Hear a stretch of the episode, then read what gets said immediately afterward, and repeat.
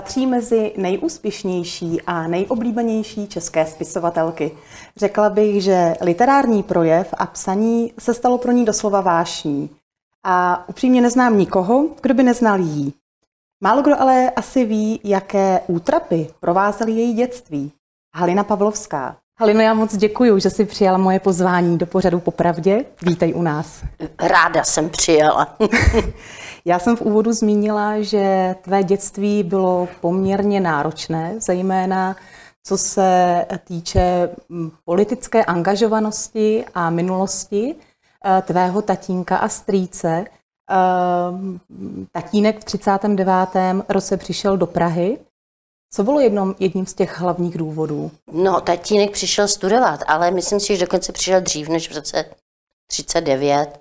Eh, vlastně eh, tatínek do roku 1918 ta oblast, ve které se narodil můj tatínek, byla součástí Rakouska a Uherska. Takže on vlastně z hor, z Karpat, šel studovat do Prahy. Tatínek byl nejmladší z 18 sourozenců.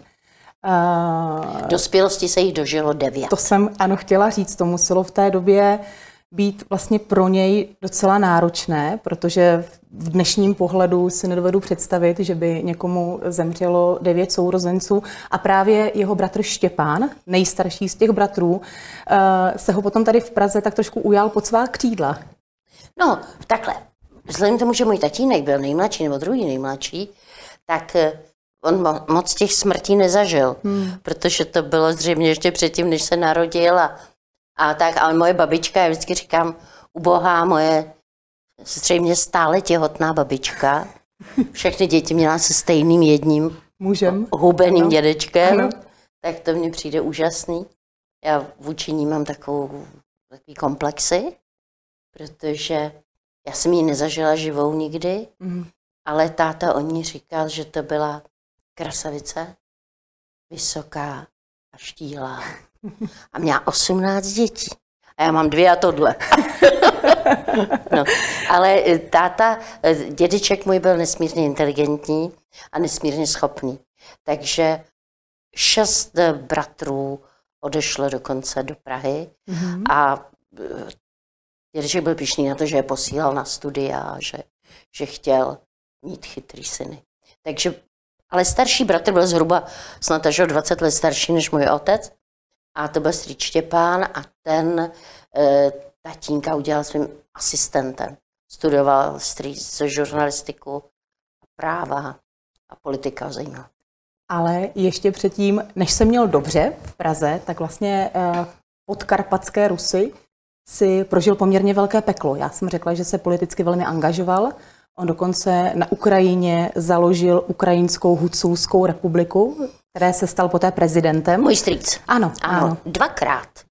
On byl dvakrát prezidentem hmm. uh, té Huculské západoukrajinské republiky v roce 1918 a potom v roce 1939, když se oddělilo Slovensko, tak tehdy, ale vždycky eh, to trvalo to období prezidentství velice krátce. Zhruba tři, čtyři měsíce. Ale jako ta rodina, ze který byl otec, byla vždycky politicky angažovaná, osvícená. Oni to byli Huculové, měli velice přísný pravidla. Taká Huculská rada, to, ta, ta vlastně řídila vůbec chod mm-hmm. té oblasti. No a vím, že dědeček byl předsedou, vlastně jakým prezidentem té, té rady a z rodiny vždycky, že tam byl i ten strýč Štěpán a že vlastně rozhodovali, jak se co bude řešit. Na růžích ale ustláno neměl. Tati, uh, strýc Štěpán byl dokonce, pokud se nepletu, 12 let uh, v pracovním táboře na Sibiři v Gulagu. Uh, bavili jste se potom o tom někdy v rodině? Uh, vzpomínal na tu dobu, anebo to bylo pro vás takové jako tabu téma, o kterém se nemluvilo? Já jsem neměla těžký dětství. Moje dětství bylo jenom zvláštní hmm. a těžký na tom bylo to, že jsem žila dva životy paralelně. Hmm. Jeden byl doma hmm. a jeden byl venku. A mýho otce nezajímalo nic jiného, než svobodná Ukrajina. Což je absurdní, že dnes by ho taky nezajímalo nic jiného, než svobodná Ukrajina. A to téma je pořád aktuální, jak je vidět.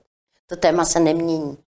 Takže u nás se pořád řešila svobodná Ukrajina a e, vždycky z ruské strany inteligence byla označena za nepřátele a snažila se rusové inteligenci zlikvidovat. Takže právě Strýc, člen inteligence, mm. ukrajinské, velice e, schopný, vzdělaný člověk, byl velkým nebezpečím. Proto v roce 1945, když e, rusové nás zbavili podkarpatský Rusy, tak hned všechny ty Ukrajince, kteří by mohli trošku obrozovat Ukrajince hned poslali do Gulagu. Takže můj tatínek utek tehdy. On se skrýval jednu dobu v Francii a tím pádem vlastně eh, toho prvního takového honu na tu ukrajinskou inteligenci tomu unikl. No a to dětství. Takže u nás se pořád řešilo tohle. Můj otec mě dovolil osobně úplně všechno. Já pak, když jsem byla v pubertě, já neměla žádné omezení. A co bylo úplně jedno, s kým chodím a kdy chodím domů a jaký nosím známky. Jeho zajímala jenom svobodná Ukrajina. to se prostě vycpala všude. Pořád k nám někdo chodil, pořád se o tom bavili. Ono ne, že by něco dělali, ono se nedalo, jo. Ale to myšlení na to byli soustředění. Oni prostě byli nešťastní, zoufalí z osudu země. A jak strýce třeba ten pobyt v Gulagu ovlivnil? Naprosto, to byl, to byl prostě strašný roky. Mluvilo se o tom pořád. Už ve filmu Díky za každý nový ráno jsem zachytila moment, že když jsem si koupila vysněnou prošívanou bundu, teď ji nosí každý ty prošívané bundy, strejda zešílel, tak my ji s otcem rozstříhali. Mm-hmm. Protože prošívaný ty bundy, to byly pracovní obleky v lágru. Strejda to nenáviděl, že? Takže já, to, já opravdu nemám taky dobrý vztah k prošívaným bundám a kabátům, protože to tak do mě hustili, že říkám, to jsem nosila v Gulagu. Já, moje nejoblíbenější hra, to už jsem vyprávěla, bylo, že jsem plula po severním moři na voru, při, když jsem utíkala ze Sibiře. to mě pořád provázelo. No, no. Ale jako ven neproniklo nic. Hmm, Takže, drželo se to v té rodině. No, no, no. Tak třeba i v té knižce uh, Milý Benec jsem napsala, tak tam vlastně kluk, s kterým jsem chodila, a uh, kluci, s kterými jsem kamarádila, tak já jsem jim nic neřekla, oni jsou překvapený teď. Ale já jsem viděla, že to nemůžu říkat. Hmm, hmm. Jsou věci, o kterých se no. prostě no. mluvit nesmělo. Uh, nevím, jestli to je pravda, ale dočetla jsem se, že když si snad zlobila, tak ti vyhrožovali, že když budeš zlobit, že tě odvedou na Sibiř. Ano. Je to pravda? Ano.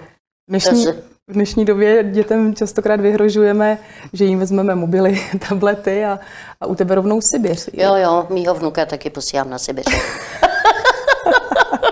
Takže opakujeme no, no, no. chyby vlastních rodičů. To, to prostě se nedá tomu zabránit. To teď naopak, když jsem babička, tak si uvědomuji, co všechno do mě ten otec dokázal, eh, dokázal jako nadspat. Doslova, co, co se mi najednou zjevuje, když tomu Hugovi něco vyprávím, tak fakt to děsím stejnýma věcma, jako děsil mě ten otec. No. Ale ty jsi jako dítě musela být tím pádem jako hodně informovaná a musela si znát souvislosti, protože aby člověk pochopil, co se děje vlastně v té rodině a jaký vliv to mělo vlastně na chod té rodiny a život, tak si musela být takové jako dospělé dítě. No, já myslím, že dítě to nevyhodnotí. A upřímně řečeno, paradoxně spoustu souvislostí jsem pochopila až teď třeba s tou válkou. Mm. Až v hluboké dospělosti ano. mě dochází spousta věcí. Ale i třeba, to jsou takové věci, jak já mluvím ukrajinsky, jak jsem si říkala, jak vlastně ten můj otec dokázal mě naučit ukrajinsky, když já jsem nikde se nemluvila, že ukrajinsky, jenom on se mnou, protože maminka Češka z máma, je, jenom já jsem se narodila v Praze, jsem česky myslící, česky myslím, česky píšu. Ale ten otec stejně to do mě nadspal, naučil mě číst, naučil mě e, psát ukrajinsky, jako spoustu těch věcí. A i o historii mi to hodně vyprávěl. A to jsem vlastně byla privilegovaná, protože o ukrajinské historii spousta Ukrajinců dodnes neví. Protože tam vlastně došlo k úplný genocidě národa. Oni se neučili vlastní historii, ne, neznali vlastní jazyk. Takže to, to, to tak jako teprve teď ho oceňuju. Když jsme ještě byli u toho dětství, tak nedá mi to nezeptat se, ty jsi údajně měla taková jako noční traumata eh, z nočního zvonění u vás doma. Myslela jsi, že to jsou sny, noční můry, ale ono to tak úplně nebylo. Já jsem si myslela, že jde k nám policie a že jdou otce zavřít a odvlečou ho do gulagu. Takhle jsem byla. Vlastně a to mi trvalo až do roku 90. Vždycky v noc, taková ta, ta, ta doba kolem té třetí, čtvrtý, jsem říkala, to je jejich doba. Hmm. Ono, ty ses až v dospělém věku díky dokumentu České televize Tajemství rodu vlastně dozvěděla, že tví rodiče, maminka i tatínek byli sledováni snad 28 agenty a takže to noční zvonění asi nebyla úplná náhoda, která s tím souvisela vlastně. To musel být šok tohle to zjistit. No, šok bylo, takhle můj táta to vždycky říkal. On každýho podezříval. A říkal, to je agent. Jenže já jsem si myslela, že otec je blázen. Že přehání, že jo, tak já jsem, žádný moje kamarádky neměly otce, který by o každém kamarádovi říkal, že je agent. Pak to bylo hrozný, pak se mi udělalo špatně, hmm. že to byla pravda. A říkal to tatínek, že on je ten agent i před tím agentem? To neříkal. A věděl, kdo jo. byl? Jako podezříval je. Hmm. A vždycky říkal, předtím mlč, jako kdybych já, co já bych řekla, já bych řekla, jestli chce cukr, že jo, nebo že jsem byla ve škole, já jsem neměla co prozrazovat. Hmm. Ale ono nebylo co prozrazovat. To na tom právě na těch, těch, jak jsem četla potom ty zprávy, ty protokoly, to na tom bylo nejvíc deprimující, že jsem si uvědomila, že ty nicotné zprávy najednou v momentě, kdy se dostanou do ruky tomu nepříteli, teprve v tu chvíli dostávají význam. Protože, takže když někdo řekne, já jsem sice spolupracovala, ale já jsem o nikom nic hrozného neřekne, že jsme třeba byli cukrárně, tak to je hrozný. Protože najednou každý slovo třeba vzpomínal na, eh, na svou vesnici, tak to vypadá, že kuje pikle a že hned chce něco dělat. Všechno se dá použít. Takže to, z toho mi bylo špatně. A viděla jsem tam samozřejmě jména těch lidí, kteří k nám chodili, které jsme zvali, které jsme hostili. A pro mě byly jako strýcové a tety a, a to nemyslím z příbuzenstva, ale říkala jsem jim tam jako děti. A pak jsem tam našla asi dvě jména i ze svého okruhu svých kamarádů, tak to bylo smutné. A setkala se někdy s těmi lidmi? Konfrontovala si je s tím třeba někdy? Ne, hmm. nechci je vidět. Hmm. Rodina tě určitě velmi ovlivnila. Tvůj tatínek ti byl inspirací i v psaní.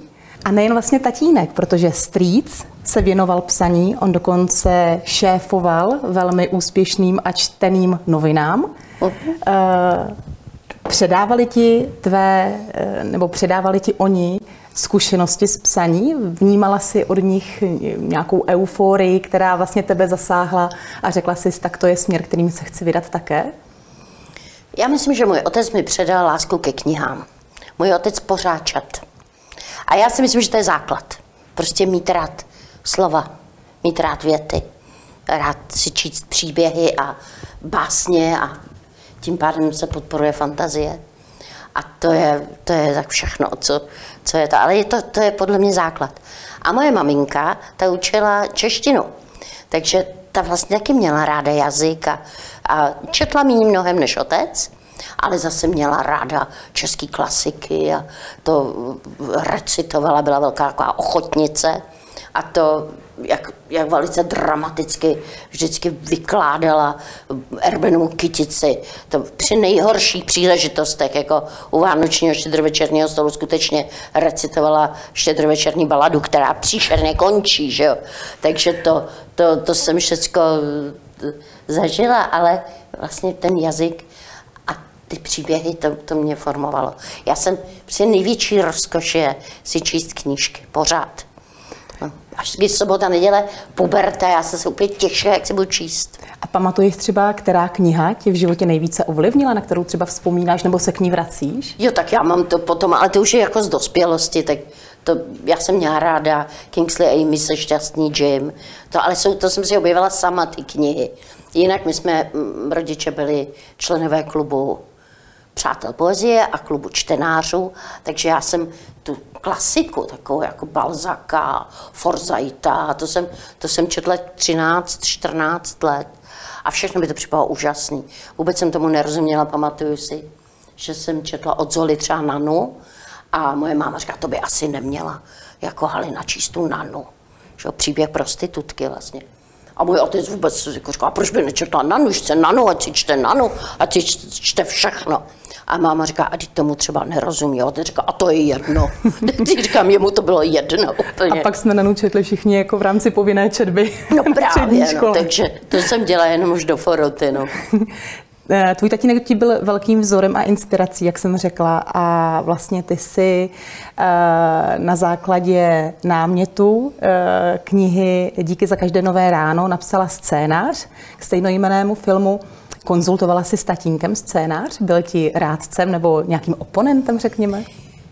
Ne, ne, ne, to vůbec ne. Můj otec tady, jak myslím, nikdy nepochopil přesně, co to znamená scénaristika a co to dělám a taky už byl starší v té době, takže to bylo tak nějak mimo něj. Ale když byl na premiéře, kde bylo asi přes tisíc lidí, tak měl tendenci každému tomu divákovi říct, to není o mně.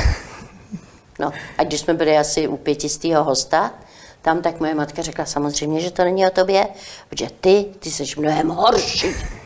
no, no, a tak to je, takže on to není, já nevyprávím, to si hodně lidí myslí, že prostě opisuju realitu. To není pravda. Já prostě z reality beru inspiraci a tu s tou si různě hraju a modifikuju ji a vlastně vytvářím i jiné souvislosti a, a jiný děje, které ale vycházejí e, z toho, co jsem slyšela nebo zažila. Ty jsi v 93. roce napsala svoji první knížku. Příští rok to bude vlastně 30 let. Co záříš? Na... Oh, to zní dobře. Co záříš v tomto eh, knižním světě? Eh, ty píšeš eh, scénáře, založila si úspěšné časopisy, hraješ v seriálu, máš svoji talk show, jsi poměrně multifunkční žena, kde pořád bereš nápady, inspiraci, klobouk dolů. Multifunkční, ale on je to všechno vlastně stejný zdroj. A to jsou ta slova a ta formulace a ten určitý úhel pohledu, eh, kterým se dívám na realitu a je to taky maličko. Vlastně možná díky tomu dětství, to je ta možná ta nejdůležitější inspirace, trošku je to bizarní.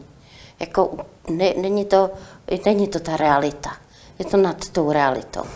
Takže to je možná to, co, to, co mi dává tu energii, že ve všem vidím určitý souvislosti a takový trochu legrační a e, přijde mi, že to je zajímavý, že se tak naplňují ty okruhy a naplňují se určitý poselství.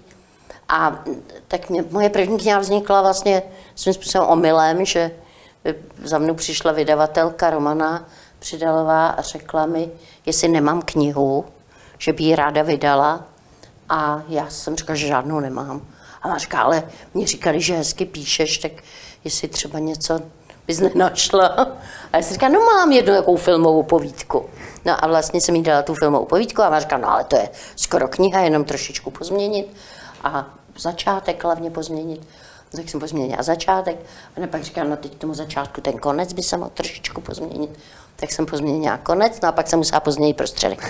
A, a byla kniha podle Romany. Ano, ano, ano, a byla kniha.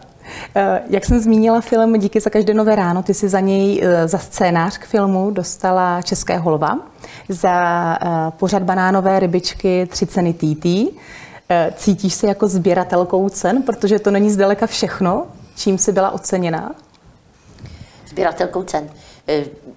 Mám nějaké ceny, Mám, mě vždycky jsem z ní měla radost. Vůbec se nepovyšuju na to, dostat cenu je fajn a mám je takovém místě v domě, kde nikdo nechodí a nikdo je nevidí. Ale já o nich vím. občas je opráším. Jsou tam. A tuhle jsem si říkala, že už dlouho jsem nedostala nějakou cenu. A že to teda jako blbý, to asi, že už by měla přestat. A pak mi najednou volali, když dostanu cenu. Já mě potěšila, jsem říkala, tak dobrý. Eh, ty hodně ve svých knihách píšeš o ženách, pro ženy. Velmi ráda si sama ze sebe děláš legraci, eh, sebeironie, řekla bych, že je ti velmi vlastní. Eh, nejsou někdy situace, kdy vlastně tě ten svůj nebo tvůj humor opouští a říkáš si, já dneska chci být sama doma ve svých depresích a já si je chci užít, protože na, na veřejnost působím pořád tak strašně optimisticky a vesele. No ale já často jsem sama doma ve svých depresích, ale abych ji ztratila, tak to musím napsat. A pak je to docela veselý. Aspoň doufám. Ale není to tak, že bych si řekla, já napíšu pro ženy. Já píšu jako, aby mě to bavilo a věřím, že když mě to baví, že by to mohlo bavit i ostatní. To, to je moje, jako, já si myslím, že důležitý je upřímný sdělení. Já nemám ráda, já jim říkám uměle vyhoněné knihy, uměle vyhoněné filmy, to nemám ráda. Já, ta, myslím si, že ta emoce, mm-hmm. ta by měla být vlastní. To neznamená životopis. To znamená upřímná, nová emoce, který jako je vášeň a touha. To postrádám třeba často. Ty jsi vlastně první knihu napsala zhruba před 30 lety. Knihy píšeš snad každý rok, ti vychází. Eh, za těch 30 let eh, jdou s tebou tvé věrné čtenářky, nebo obměňují se? Jsou to dneska třeba už i nové generace? Vzhledem k tomu, že, mám, eh, že vystupuju v divadle jako se svým představením, tak tam mám diváky a to jsou hodně moje čtenářky. Takže ano, jsou tam čtenářky mého věku, pak jsou tam čtenářky starší, to je, mám velikou radost. Prostě když 80-letá dáma eh, čte moje knihy a má z nich pocit optimismu, si říkám, to je super. A pak, a to mám samozřejmě velikou radost, tam jsou mladší čtenářky, co jsou dcery těch mých čtenářek. A ty mě jako objevujou a mají pocit, že to je o nich. A to mám obrovskou radost. A teď se tam začínají objevovat úplně mladé holky, až děti, a ty mě znají z YouTube. Tam jsem je zaujala zřejmě díky Kovimu a jeho parodím, ale ty si mě začínají objevovat. Takže oni teď už bez ohledu na Kovyho hledají mě. A to je taky dobrý. Takže vlastně tvá životní moudra a tvé poselství jsou vlastně nadčasové. No, kdyby zní to krásně, já to, já to nemůžu takhle říct. Ale z každého č- člověka, i z toho starého, i z toho mladého mám velikou radost, když ho to osloví. Když ho oslovím já, jo, tak, tak to, to se těším vždycky. Udržet se 30 let. A ještě na... nějaký muži tam jsou občas taky. no. Udržet se ale 30 let na té špičce toho knižního trhu Eh, musí být hrozně těžké. Eh, je to těžké pro tebe udržet se na té špici? No takhle, když to slyším, udržet se na špici a podívám se, jak vypadám, tak to bych nikdy nedokázal, jako držet se a ještě špice, ale, ale eh, vlastně já to tak ne, neberu, prostě píšu, jak se to říká, to vůbec je mi absolutně nevlastní, jak ty cyklisti mají ty závody a tam je peleton, tak tam je nějaký ten prv, první pelet. Je, co to je, je to pár lidí, co jede třeba v čele, třeba, nevím, 10, ano, 12 ano, nebo ano. Tak to si říkám, tak dobrý, v prvním peletonu bych tak se mohla udržet to člověk, už ta praxe dá, ale taky pak třeba už je unavený a začne být zastavovat ten cyklista, že jo, tak, tak je to možný. Ale je to prostě píšu, zatím, jako mě to baví, to psání. Takže to je ten hnací motor. Jsem já. To jsem jako, já když sedím, já hrozně nerada přemýšlím, to je úplně bolestný u mě. Já když se zamyslím, mě se dělá špatně od žaludku. Jo. A teď si říkám, lidem asi taky, proto tak se málo myslí. Ale fakt mě úplně zle. A když chci něco napsat, tak ten začátek, ten je hrozně bolestný, to je mi strašně zle. A ještě potřebuji taky nějaký vnitřní klid. Ten nevím, jak mám najít a kde, jestli mám ležet na pláži, což taky už se mi nepodařilo dlouho, aby tam byl klid, protože buď tam je vnuk, nebo se něco stane. nebo v posteli zase ležet, to taky ne, to hned mám takový pocit nemocnosti. V autě jsem dřív zavírala oči a přemýšlela jsem jako spolujezdec. Teď je ta dopravní situace tak dynamická, že ani tam už se nedá jako takhle přemýšlet. Takže teď hledám, hledám kdy, jak. Možná jsem teď našla, že mezi devátou a desátou dopoledne, když předstírám, že ještě jako spím, že tam najdu pár chvil, když by se dalo něco vymyslet. A potom mezi jednou a druhou v noci.